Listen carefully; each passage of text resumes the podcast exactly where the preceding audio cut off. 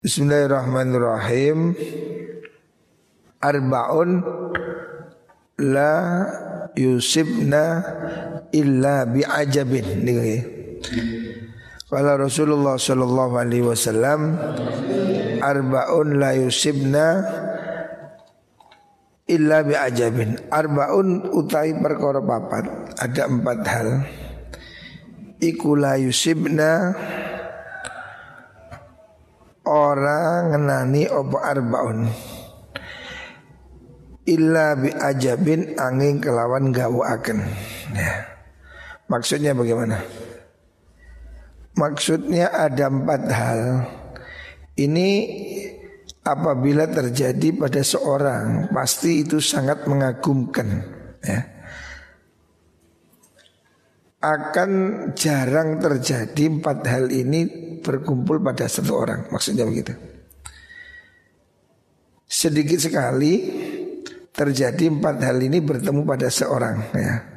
Biasanya orang ini cuma punya salah satu aja gitu Yaitu asum tuh Yang pertama sifat diam ya. Wahwa awalul ibadah Diam ini adalah permulaan dari ibadah. Ya. Wa tawadhu dan tawadhu. Tawadhu ini sikap rendah hati. Wa zikrullahi Dan zikir pada Allah. Wa qillatu syai'i Lan sekidi'e suwici-wici Maksudnya Dia mempunyai harta yang sangat terbatas ya. Empat hal ini jarang terjadi dimiliki oleh seseorang. Kalau ada orang mempunyai empat sifat ini, ini pasti sangat mengagumkan gitu Yang pertama sifat pendiam ya. Pendiam ini kan satu sifat yang istimewa. Banyak orang itu angel meneng ya. Sing akeh kudu nyecipris ya. Pemane wong wedok ya. Ini sulit sekali suruh diam ini. Orang punya sifat pendiam itu hal yang hebat ya. Diam itu emas. Banyak orang yang sulit untuk diberhentikan bicara itu sulit ya. Kita ini sejak kecil belajar bicara mungkin satu bulan dua bulan supaya bisa bicara. Tetapi kita harus belajar diam seumur hidup ya. Seringkali orangnya jadi masalah karena nggak bisa jaga mulut. Ya. Awalul ibadah ya. Pokok aimabnaha wa asasuha pondasi dari ibadah itu diam. Karena mulut ini yang bisa membuat orang terjerumus ke neraka karena mulutnya. Ya. Makanya sedikit orang yang bisa menahan diri tidak banyak omong ini sedikit ya. Sing akeh kudu ngecemes saya. Pemene wong wedok wis gremeng ya. Yang kedua adalah tawadhu ya, sikap rendah hati ya.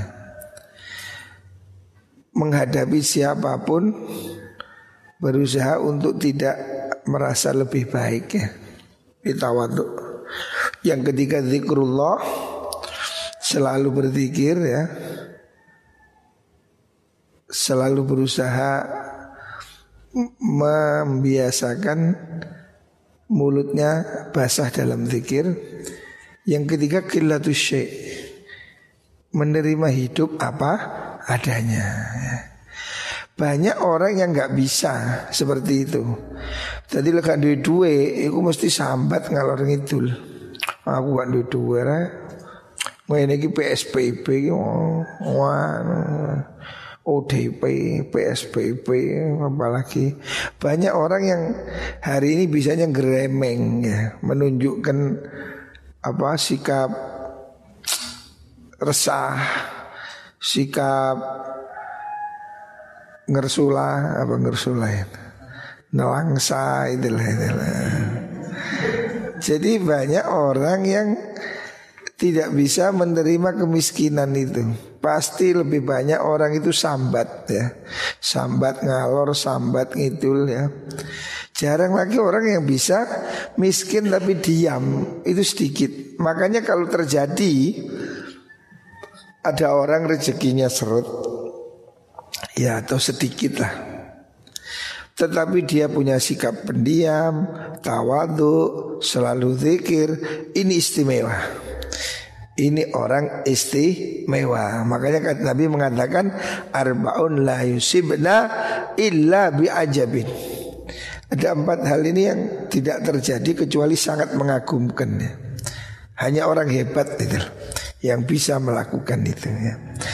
Makanya saya bilang hidup sesulit apa pun nggak perlu diutarakan pada orang lain ya. Karena percuma kamu cerita sambat orang lain tidak akan ada yang mau memberimu uang tanpa alasan. Oh, ini sambat kasih uang enggak. Kamu sambat malah jadi tertawaan ya. Jadi usahakan hidup ini sesulit apa pun jangan diadukan pada orang. Adukan pada Allah Subhanahu wa taala ya. Ini cara hidup yang benar itu. Arbaun tajri alaihim ujurum ba'dal maut.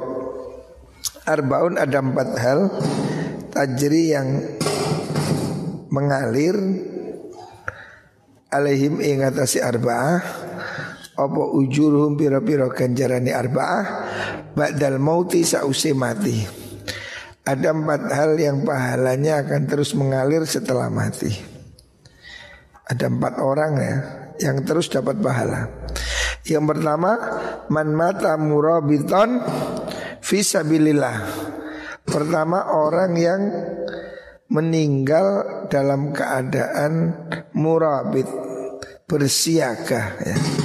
tetap menjaga apa pertahanan fisabilillah dalam perjuangan ya. Orang yang mati dalam perjuangan ya. Dia tidak melarikan diri dari kewajibannya. Yang kedua waman allama ilman.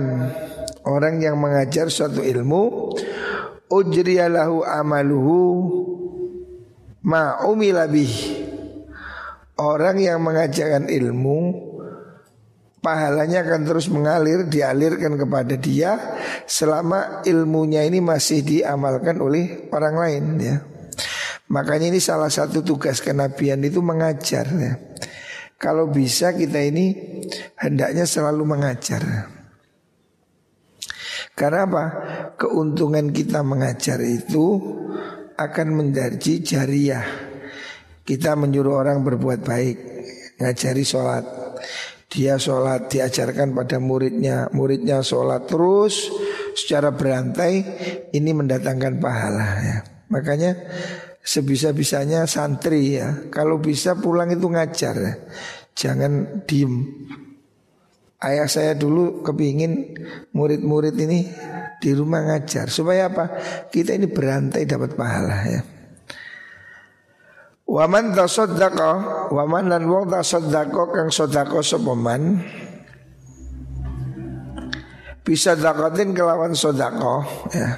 Siapa orang mau bersodako Fa ajruha Mongkau utawi ganjarane sedekah iku yajri lumaku opo ajru? Pahalanya terus mengalir lahu maring man ma wujidat ing dalam selagine dan temu opo sedekah. Ini maksudnya wakaf ya. Orang yang bersedekah untuk kebaikan yang tahan lama. Seperti kita bangun masjid bangun musola, menggali sumur ya. Selama itu masih dimanfaatkan dia dapat pahala yang mengalir. Makanya disebut dengan sedekah jariah ya. Ini hadis riwayat Imam Muslim ini. Warajulun dan wong lanang yang keempat taruh kang tinggal seborojul waladan ing anak solihan kang soleh Yat ukang dunga no sopo walat lahu maring rojul Orang yang meninggalkan anak solih Yang anaknya terus mendoakan dia Ini menjadi salah satu motivasi ya orang menikah. Orang harus menikah ya. Sunnah bahkan bisa wajib kalau kalau membahayakan ya. Maksudnya kalau tidak nikah berzina ya harus menikah. Ya. Orang motivasi menikah salah satunya supaya mendapat anak yang soleh ya. Sebab anak soleh ini akan jadi pahala bagi orang tua ya. Makanya jangan ada orang tidak menikah atau menikah tidak ingin punya anak ya. Karena ini bagian dari kebaikan dia nanti di akhirat ya. Di akhirat dia akan selalu dapat pahalanya. Ya. Jadi empat hal ini terus menerus pahalanya akan sampai pada kita sampai di akhirat. Ya. Arbaatun min kanzil jannah. Arbaatun utai perkara papat iku min kanzil jannati setengah sangking gudangi suargo. Maksudnya gudangi suargo itu ada empat hal ini yang pahalanya itu akan mengalir terus ya. Nanti kita akan temukan di surga. Jadi itu namanya min kanzil jannah. Ada empat hal yang akan menjadi simpanan kita di surga. Ya. Maksudnya gedungnya surga itu pahalanya akan kita temukan nanti di surga itu akan kelihatan ya. Walaupun mungkin tidak hari ini. Yang pertama ihfa'us sadaqah. Hal yang akan tampak pahalanya di surga itu adalah ikhfa'us sadaqah. menyembunyikan sodakoh. Artinya sodakoh dengan cara yang siri. Kemarin sudah disebutkan dalam kitab Ihya. Sebaik-baik sodakoh itu sodakoh yang siri ya. Walaupun sodakoh dengan tampak itu juga baik ya. Intubdu sodakoh fani immahi wa intufuha wa tu'tuhal fuqara fa khair ya sedekah siri ini lebih baik ya. Yang selanjutnya mana? Wakitmanul musibati lan nyingitakan musibah, menyembunyikan musibah. Maksudnya tidak menampakkan musibah ya. Kalau ada kesulitan, tidak usah kita tampakkan pada orang lain biarlah kita tampakkan pada Allah Subhanahu wa taala ya. Ini untuk mengurangi ngeluh pada manusia ya. Berhentilah mengeluh sebelum orang lain mengeluhkan dirimu karena kamu suka mengeluh. Orang itu mendengar orang ngeluh itu nggak senang, jangan dikira ya. Karena ada orang itu ngeluh ya ketemu sambat, mbak aduh anu aduh anu. Itu orang kan akhirnya kan dengerin itu sudah alergi. Hmm, sambat mana? Hmm, ut ut sambat mana? Kan gitu. Karena mbok sambat gitu, tukang sambat. Orang sambat ya apa bahasa Indonesia nya orang suka mengeluh itu menjemukan ya membosankan gitu loh jadi jangan suka mengeluh ya stop sambat nah, sambat itu tidak tangguh. Nah, jadi kamu itu jangan nanti di sambat, aduh ekonomi sulit, situ aduh tengku loro, aduh anu, aduh ini, aduh itu. Sambat bojone, sambat anak eh, sambat anu, sambat akhirnya diceluk mbok sambat. Nah, terlalu banyak sambat ya. Jangan banyak ngeluh ya. Kalau perlu mengeluh, mengeluhlah pada Allah Subhanahu wa taala ya. Jangan ngeluh pada manusia ya. Berhentilah mengeluh sebelum orang lain mengeluhkan kamu karena kamu terlalu banyak mengeluh ya. Gue susi kancamu iku sambat tuh iku lho. Gremeng ya, sambat ya. Orang akan mengeluh mendengar kamu itu nggak nyenengkan gitu. Kalau bisa hidup ini bawa kabar gembira. Gimana? Alhamdulillah hari ini baik, hebat. Kita semangat. hari ini indah. Begitu loh. Bawa kabar gembira sehingga orang ketemu kamu itu senang. Ya bahut sehat. Nah. Ya apa kabar? Wah, ekonomi bagus, lancar. Oh, ojo ketemu ya. Aduh, lemes aku. Ya apa? Aduh susah. Waduh, wong ngas terus belat ngentut, belat ngising Ngas tok wegah. Orang itu tidak suka kamu sambati itu. Sebab dia juga sudah punya masalah sendiri ya. Semua orang ini sudah punya masalahnya sendiri-sendiri. Kalau kamu tambahi sambatmu, ya tambah kakean. Ya, ini banyak orang yang tidak mengerti. Dikira kalau dia sambat itu akan menarik simpati. Salah, ya. Salah. Jangan kamu mengadukan nasibmu pada orang lain. Orang lain belum tentu simpati loh ya. Belum tentu orang itu kasihan. Aduh kasihan yo. Masya Allah saat ini Mirza sampai kuru tiba eh ngenes.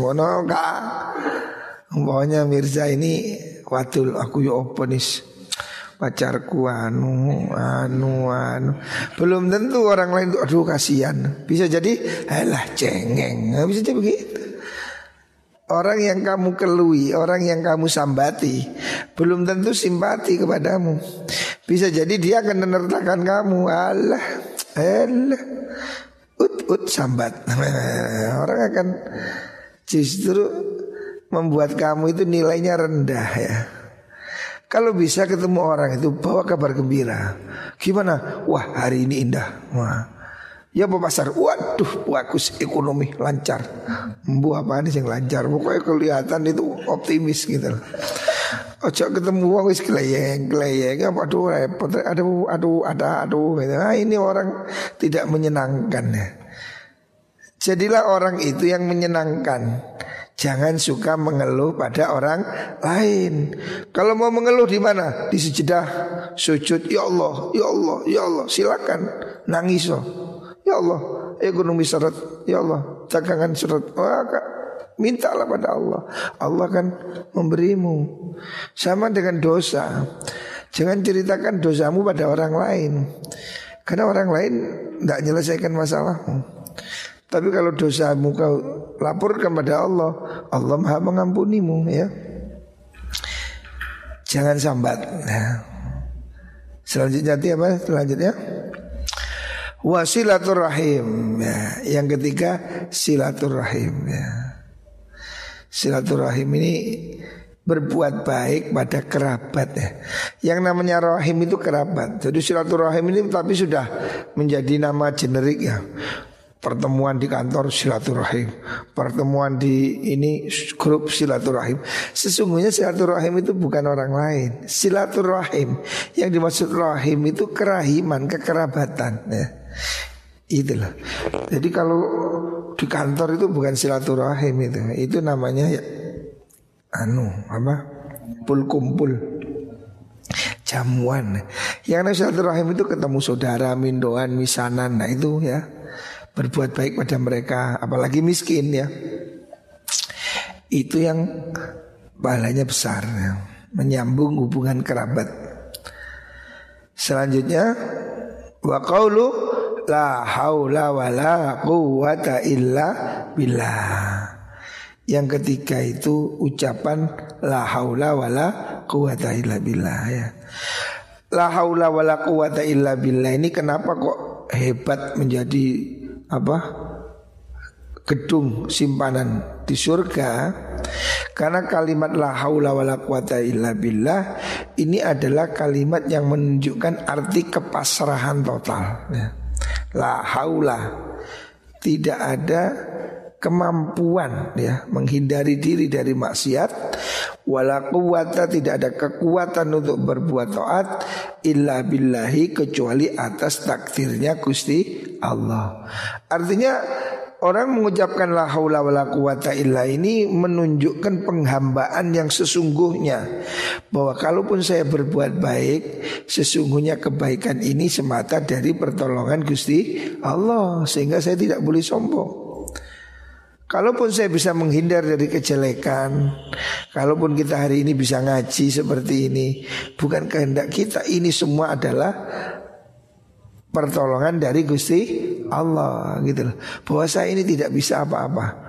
Tidak bisa menghindari kejelekan, tidak bisa mendatangkan kebaikan kecuali atas kehendak Allah Subhanahu wa taala. Lah, empat hal ini disebut Rasulullah min kanzil jannah dari gedung surga.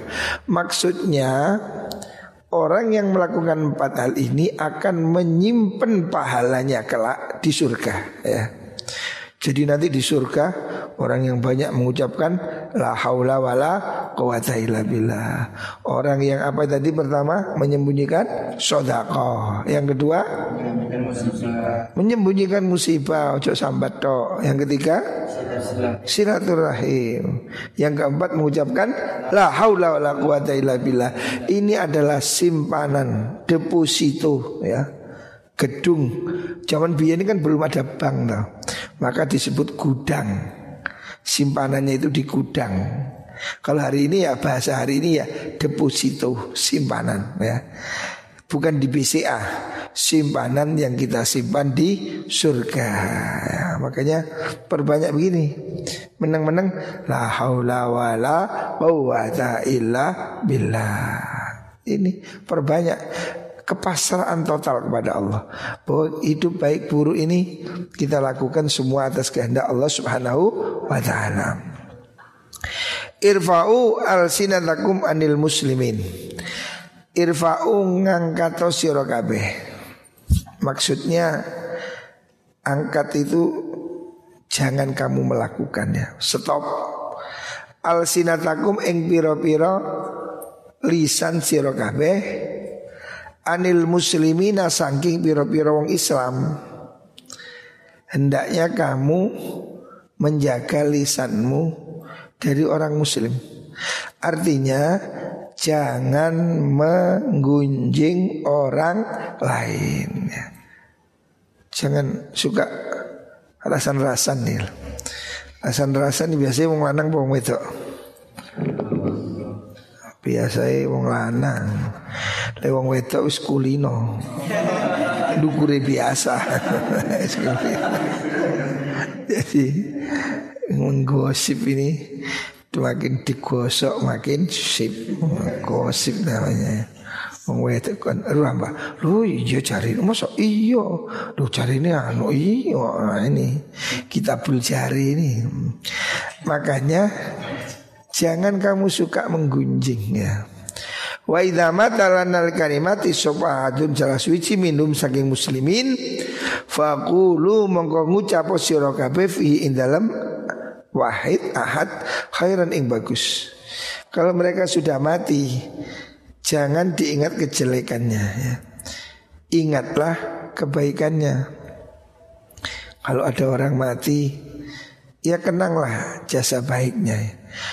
Sebisa-bisanya sebut sah kebaikannya, jangan disebut lagi kejelekannya.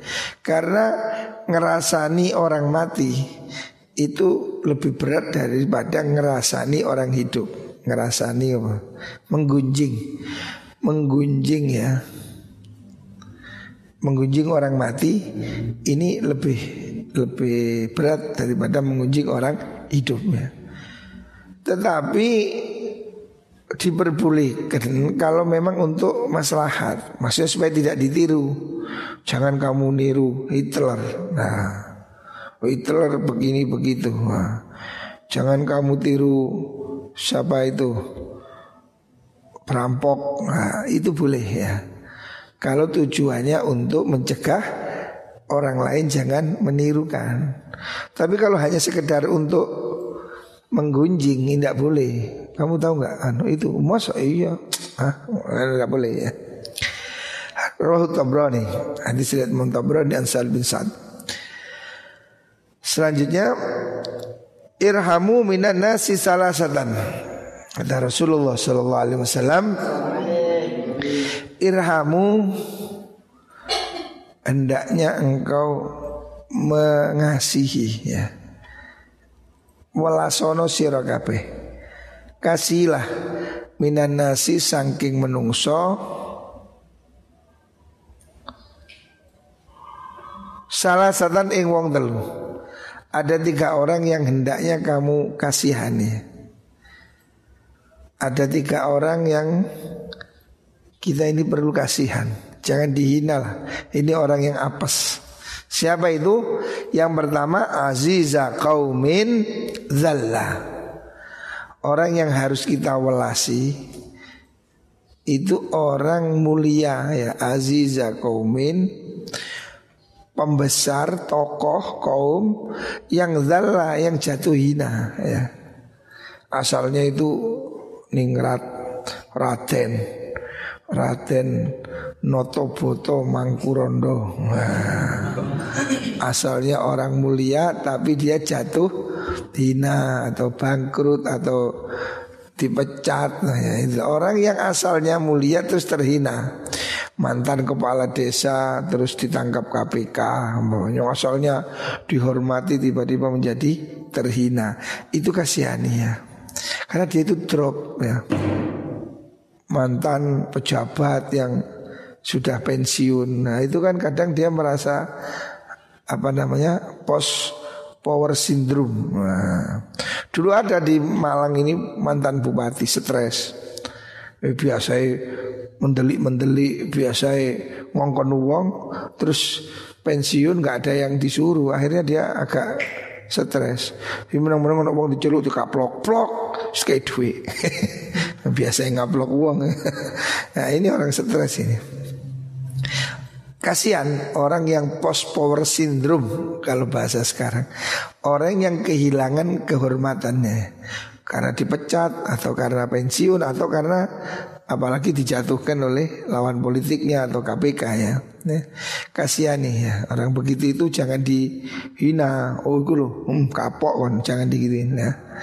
Yang ke putih, yang kedua wa ghaniya qaumin ghaniya qaumin lan wong sugine kaum iftakara kang dadi melarat sapa ghani ya. Orang yang asalnya kaya jatuh miskin itu kan beban berat ya. Biasanya numpak motor, sepedaan pancal, pasti dia kondisinya down. Ya. Orang yang asalnya kaya raya, bangkrut, itu dia pasti apa? Malu itu. Beban moral ya. Biasanya dijemput naik mobil terus naik dokar. Wah, rasanya bumi bergoyang-goyang. Nah, karena biasanya kaya don. Nah, itu. Kalau asalnya pejabat pensiun masih masih mending biasa jadi dia masih punya tabungan gitu enggak masalah. Tetapi yang orang kaya jatuh miskin ini berat sekali ini nggak ada yang dibanggakan. Coro manuk no suwine cuklek, nggak bisa bergerak. Ya. ya hari ini corona ini bisa banyak membuat orang yang tidak berdaya ya. Wa aliman yang ketiga yang perlu kita kasihan itu Wa aliman lan wong alim Baina juhalin antara ni biro-biro wong kan goblok-goblok Orang bodoh-bodoh Riwayat lain mengatakan wa alimun yal abu bihil juhal. Orang alim yang jadi mainan orang bodoh. Artinya orang alim yang tidak punya integritas ya. Orang alim yang tidak dihargai ilmunya gitu. Ini kasihan juga ya. Orang alim yang ilmunya tidak bermanfaat. Jadi dikedulinan wong dijadikan bahan tertawaan ya. Orang alim yang tidak tidak ada apa? Tidak ada kehormatannya. Harusnya orang alim ini kan bisa jaga dirinya sehingga dia dihormati orang. Itu kan sesuatu yang kausal ya. Timbal balik orang alim itu dibutuhkan ilmunya maka dia dihormati. Lah kalau ada orang alim dibuat mainan orang goblok ya. Orang alim jadi ledek-ledekan ya itu mungkin ya salahnya sendiri. Mungkin dia tidak bisa menjaga diri ya. Ngomong alim kok nanti di sualan cekak. Ya maka orang yang meremehkan lah ini gimana sih? Orang alim tapi tidak bisa menjaga kehormatannya sehingga dijadikan mainan oleh orang bodoh. atau orang alim yang menjadi hamba penguasa sehingga dia itu harus berfatwa yang tidak sesuai nuraninya. Ya kan jadi tertawaan itu. Ya seperti dulu ada orang alim berfatwa bahwa judi porkas halal. Nah itu kan diketawain orang. Ya. Orang alim yang tidak bisa memegang amanah ilmu. Nah, jadikan tertawaan orang. Nah, itu kasihan sekali ya. Pasti hati nuraninya dia sangat tersiksa. Rawal Askari. Izhad Izhad zuhud siro Maksudnya nerima no siro Fit dunya in dalam dunya Yuhibbuka moko demen ka ing sira sinten Allah Allah ya. Kalau kamu zuhud di dunia Artinya zuhud itu tidak rakus ya.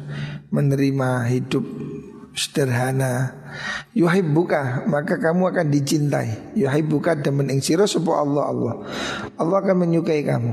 Kalau kamu hidupmu zuhud. Tidak rakus tidak apa hidup dengan cara-cara yang kotor ya. orang ini karena ambisi duniawi sehingga dia tidak bisa jaga diri, mencuri, berbohong ya. Allah tidak suka.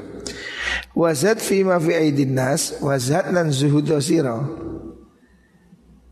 Hendaknya kamu bersikap zuhud Neriman Fima in dalam perkara fi aidin nasi kang ing dalam tangani menungso Maksudnya kamu hendaknya Jangan mengharapkan apa yang dimiliki orang lain ya. Jangan ikut berebut ya bukan nas maka kamu akan disukai oleh orang lain ya. Jadi di dunia ini jangan menjadi sangat ambisius ya. Jangan kamu menjadi rakus sehingga Allah tidak suka. Karena sifat rakus terhadap dunia itulah yang memicu orang untuk berbuat jahat. Ya. Apakah tidak boleh kaya? Boleh aja. Ya. Tapi yang tidak boleh itu kerakusan. Ya sikap rakus ya itu yang tidak disukai sehingga akan menghalalkan segala cara ya. Zuhud fima indanas maksudnya ya jangan ikut berebut dengan orang lain. Kalau kamu mau berebut umpamanya jadi kepala desa ya pasti banyak musuhnya kan kamu. Karena kan ada kandidat lain yang akan jelek-jelekan kamu. Ya. Tapi kalau kamu nggak ikut pilkades Orang kan nggak ada perlunya menjelekkan kamu. Tapi kalau kamu ingin berebut apa yang ada di manusia Jabatan umpamanya DPR umpamanya Ya pasti kan ada kampanye. Kampanye kan bisa saling sikut ya. Kalau kamu tidak menginginkan apa yang diperbutkan manusia, apa itu harta, apa itu pangkat ya, maka bukan nas. Kamu akan disukai ya.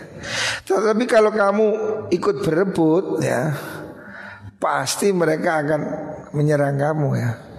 Maka kata Imam kala Sayyidina Ali ad-dunya jifah. Dunia ini bagaikan bangkai. Faman aradaha Falyasbir ala Mukhalatatil gilab Siapa orang menghendaki dunia ini Hendaknya dia bersabar Berkumpul dengan para anjing ya, Karena bangkai itu kan direbut oleh anjing ya, Namanya anjing kan ya saling cakar Saling cokot ya. Dunia ini seperti itu Coba kamu lihat orang rebutan kekuasaan Pasti ya saling menjatuhkan Saling memfitnah ya maka Imam Syafi'i juga pernah mengatakan wa mahiyya illa jifatan mustahilah. Dunia ini hanya seperti bangkai yang busuk.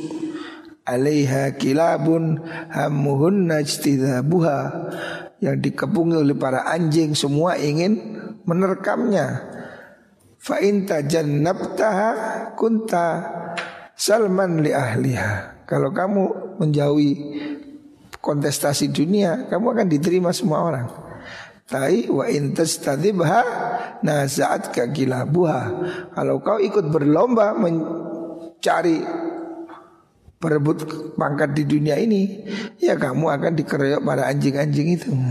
Artinya kehidupan ini akan menjadi musuh bagi kamu. Orang pasti kamu menjadi lawan orang yang pesaingmu ya. Tapi kalau kamu tidak banyak persaingan ya orang tidak ada perlu sama kamu ya. Itu resikonya. Rawahul Hakim an Sahal bin Sa'ad. Yang terakhir ashadun nasi fil alam ah, bukan fil alimi ashadun nasi utawi luwe zuhude menungso maksudnya ashadun nasi ini apa sih yang paling tidak butuh gitu loh Orang yang paling zuhud, yang paling tidak butuh fil alimi ya.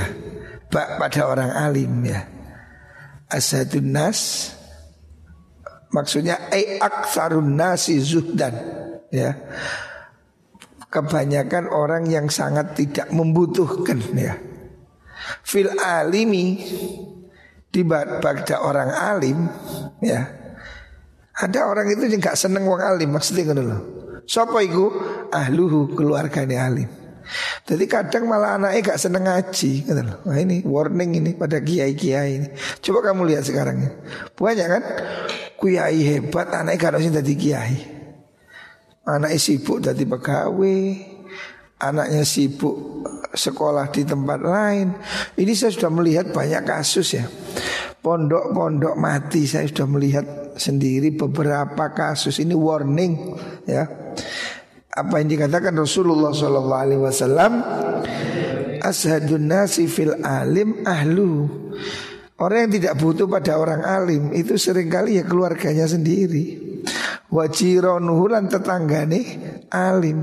Tetangganya juga nggak suka ya inilah sedih saya melihat banyak kiai anaknya jadi dokter jadi insinyur tapi anaknya dokter nggak ada yang mau jadi kiai. Lama-lama kiai ini barang langka. Karena banyak sekarang itu anaknya kiai yang latah. Bapaknya ngaji, anaknya sudah nggak ngaji. Banyak kiai hebat, profesor, doktor, anaknya nggak ngaji. Anaknya lebih suka jadi insinyur, anaknya lebih suka jadi dokter, jadi apalagi yang dia nggak butuh pada ilmunya bapaknya itu. Padahal orang lain datang dari semua tempat untuk ngaji ke bapaknya. Tapi anaknya malah pergi ke tempat lain. ini ini kenyataan. Gitu betul. Kenyataan hari ini orang yang nggak suka kiai itu sering kali keluarganya sendiri ya dan tetangganya. Makanya kamu lihat saya itu contoh begini. Orang jauh-jauh itu datang ke sini. Tapi orang sini datang ke sana. Seperti tulisan nih, tulisan terlalu cedek kan gak keton, gak kelihatan. Orang itu kelihatan dari jauh. Dulu ya, zaman dulu. Orang sini, orang Malang, berbondong-bondong pergi ke Magelang karena di sana ada wali. Tapi orang Semarang berbondong-bondong ke Bulu Lawang karena di Bulu Lawang ada wali. Wong Bulu Lawang dia gak teko. Tonggone dia gak tapi orang jauh datang. Ya. Jadi sering kali orang itu tonggone dia malah sinis. Ya sama dengan pondok eh Ini contoh konkret. Pondok ini yang datang dari jauh-jauh ya kan? Ini ada anak Papua, ada anak Bali, ada anak Banten, ada anak mau jauh-jauh malah datang. Sing nggak datang tonggoku dewi sebelah rumah nggak ada yang sekolah di sini ya kan makanya benar kata Rasulullah Sallallahu Alaihi Wasallam yang sering kali tidak butuh ya aksarun nasi dan maksudnya dia tidak perlu sering kali yang tidak butuh pada kiai ya pada orang alim itu keluarganya sendiri artinya banyak orang yang anaknya malah nggak mau ngaji bapaknya khusyuk, bapaknya guru, anaknya gak gelem mulang. Ini saya sudah melihat di Malang ini banyak kasus begini. Anaknya kiai gak sibuk ngaji, sibuk sekolah, ingin jadi pegawai negeri. Akhirnya anak jadi pegawai-pegawai, pondoknya mati. Beberapa saya lihat ini kasus ini banyak, bukan satu dua saya sudah melihat beberapa kasus pesantren ya, yang dulu bapaknya ngaji istiqomah ya, tapi sayang anaknya sibuk sekolah. Akhirnya ya anaknya jadi dosen lah, jadi guru negeri lah, jadi pengacara, jadi notaris, dokter, pondoknya mati. Anaknya nggak ada yang mau ngaji. Ini banyak sudah di Malang saya lihat banyak, di daerah lain juga banyak ya. Ini kan aneh. Padahal, padahal dulu bapaknya ini kan dibutuhkan orang karena ngaji.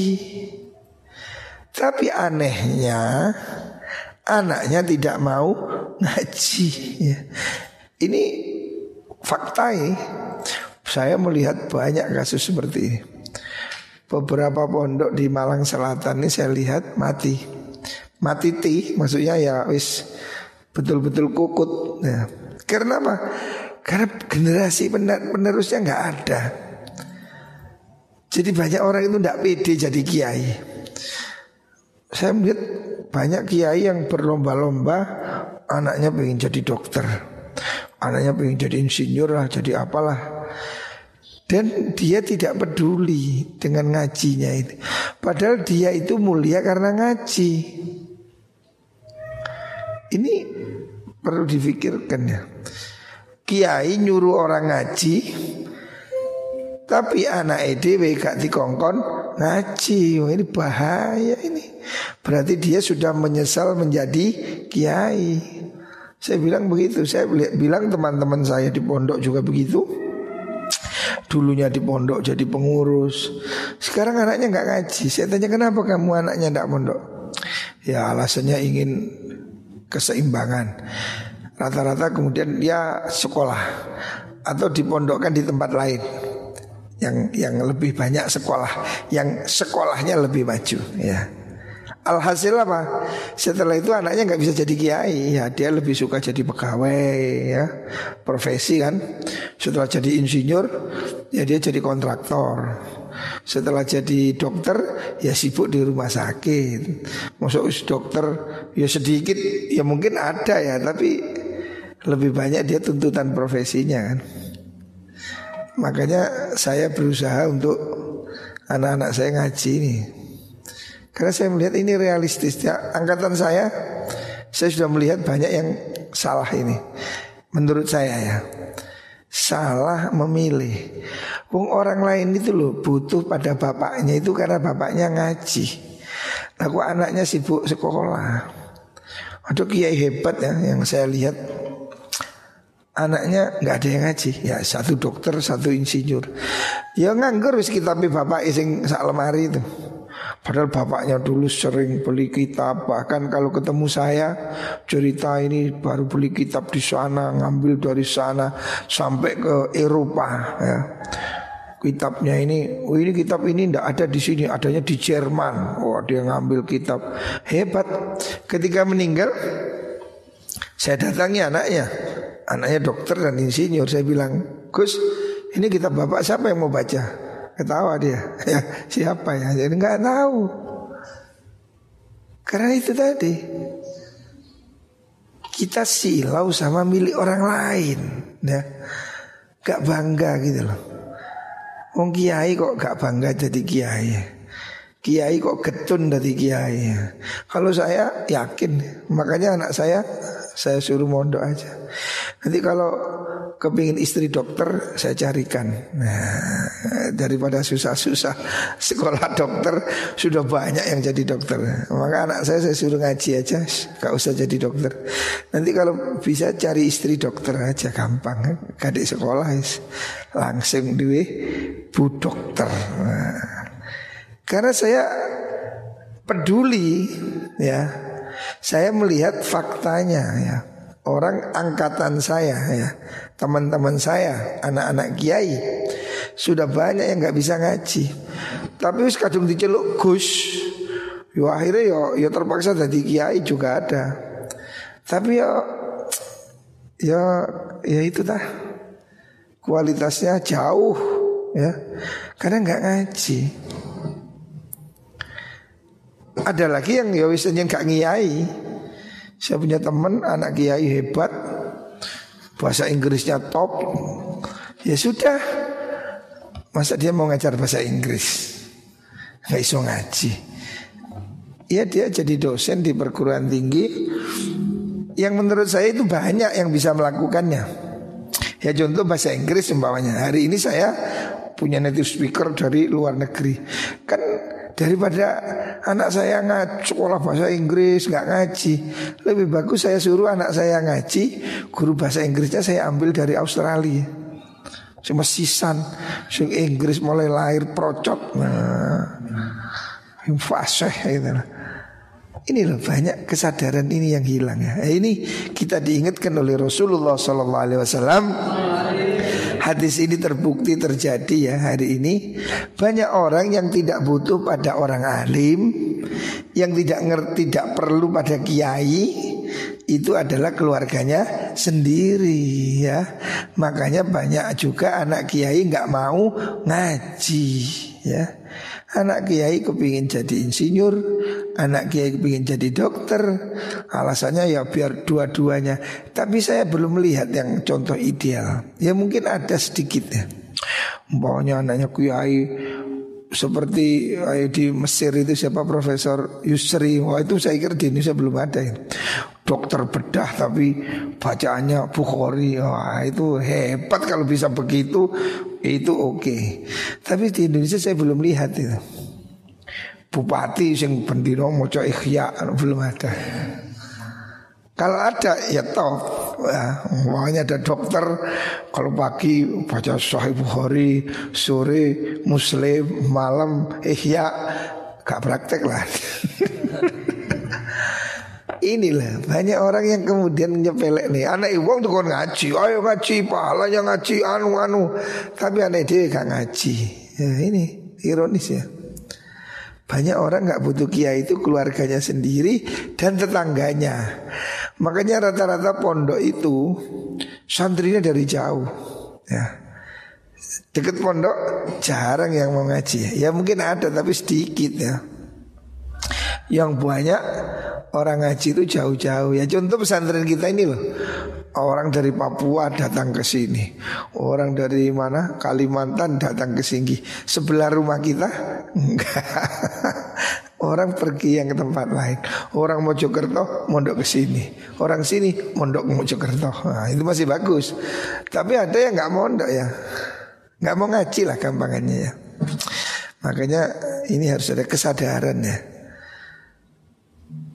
Kalau bisa dua-duanya itu hebat, bagus ya. Kalau bisa, walaupun saya belum belum nemu ya. Ya ada mungkin tapi tidak banyak ya. Kiai yang sekaligus insinyur ya mungkin ada, tapi tidak banyak ya. Lebih banyak dia menjadi profesinya, artinya ngajinya kalah. Ya, tapi sesungguhnya kita ini tidak perlu takut ya. Rezeki ini ditakdir oleh Allah Subhanahu wa taala. Jangan takut ya. Kalau kamu sih mimpi jadi dokter itu angkatan saya. Orang-orang yang lahir bersama saya tahun 70-an itu mimpinya jadi dokter. Teman-teman saya itu dulu pasti cita-cita dokter, insinyur, pengacara. Karena ini tiga profesi yang paling menjanjikan pada saat itu. Kalau kamu hari ini sih kepingin jadi PNS, waduh kamu telat kamu. Hari ini PNS sudah nggak menjanjikan. Orang kaya-kaya itu sekarang itu orang yang kerjanya itu santai, blogger, mau kaya. Coba itu, siapa namanya itu? Blog blog blog itu blogger ya istilah itu. Youtuber. Oh, itu kan kerjanya sambil santai cekika cekiki youtuber itu satu bulan ada yang dapat 400 juta ada satu m ya. Kerjanya pencilaan pencilaan hari ini itu era milenial ini sudah kerjanya itu bagaimana mengorganisir bisnis seperti Jack Ma. Wah dia punya aplikasi Nadiem Makarim, wah, Gojek, itu sekarang yang kaya. Coba Menteri Pendidikan kita itu Nadiem Makarim, profesor dari mana? Enggak, pengusaha.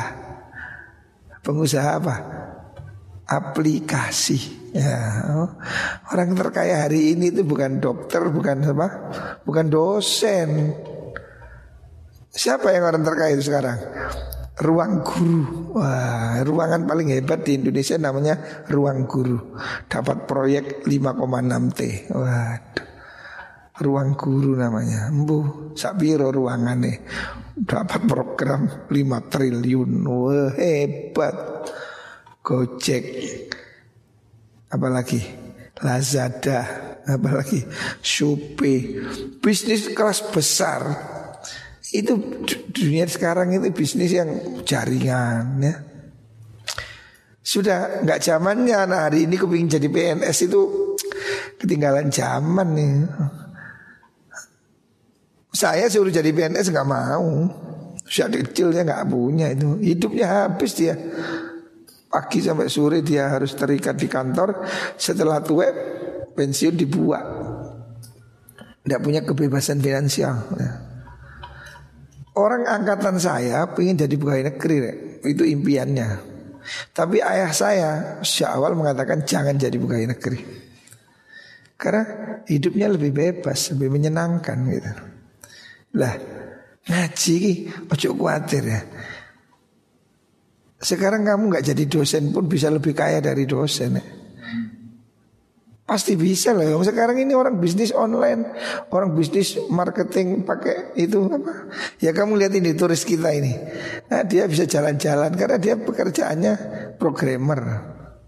Kan kerjanya bisa di laptop, bisa keliling dunia.